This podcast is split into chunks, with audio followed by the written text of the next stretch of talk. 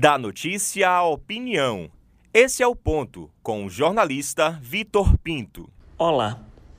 No ano de 2018, o então prefeito de Salvador, ACM Neto, passou por um dilema difícil que impactaria sua carreira política: renunciar à prefeitura de Salvador e concorrer ao governo do estado, ou seguir até o fim do seu mandato. No dia 6 de abril daquele ano, disse que ficava. Depois declarou não ter se arrependido da decisão tomada. Em breve, essa situação baterá na porta do governador Rui Costa. Em meados de abril de 2022, o petista vai decidir se fica ou se sai do governo do, esta do estado. A cruz e a espada. Se entrega as chaves do Palácio de Ondina ao vice João Leão ou leva até o fim aquilo que lhe fora dado pela população no mesmo ano no qual Neto decidiu não concorrer com ele à gestão do Executivo baiano.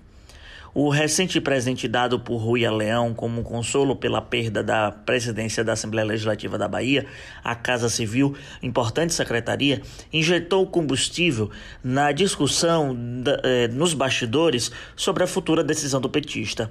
Apesar de dizer que quem anuncia a nomeação é ele até o dia 31 de dezembro de 2022, os pepistas não iriam mentir ao cravarem o cacique do partido na pasta e mais Nelson Leão na Secretaria de Desenvolvimento Econômico. Membros do PT Nacional acreditam que, para a articulação do jogo da presidência, Rui deveria ficar até o fim. Isso se não for o candidato a presidente, fato não descartado, vale salientar, que ajudaria a puxar a majoritária estadual para cima. Entregar o governo a Leão que tem um excelente trânsito em Brasília e diz a todos que não briga com ninguém, pode colocar, de alguma forma, uma pedra no caminho. Há quem diga que por Otto Alencar e pelo criador da criatura, o senador Jacques Wagner, Rui ficaria até o fim. Impossibilitado de compor a chapa, ficaria o caminho livre das três vagas serem compartilhadas entre as três forças do grupo, PT, PSD e PP. Convenhamos também que Rui precisaria ter mandato e, por isso, centrar fogo na vaga do Senado Federal para continuar a exercer influência no cenário político baiano seria necessário. Se o PT ficar com essa vaga, como ficaria a cabeça de chapa? Também para o PT com Wagner ou o PSD com Otto? Ou uma outra melhor distribuição entre as siglas da aliança? Questão que ronda, questões que rondam.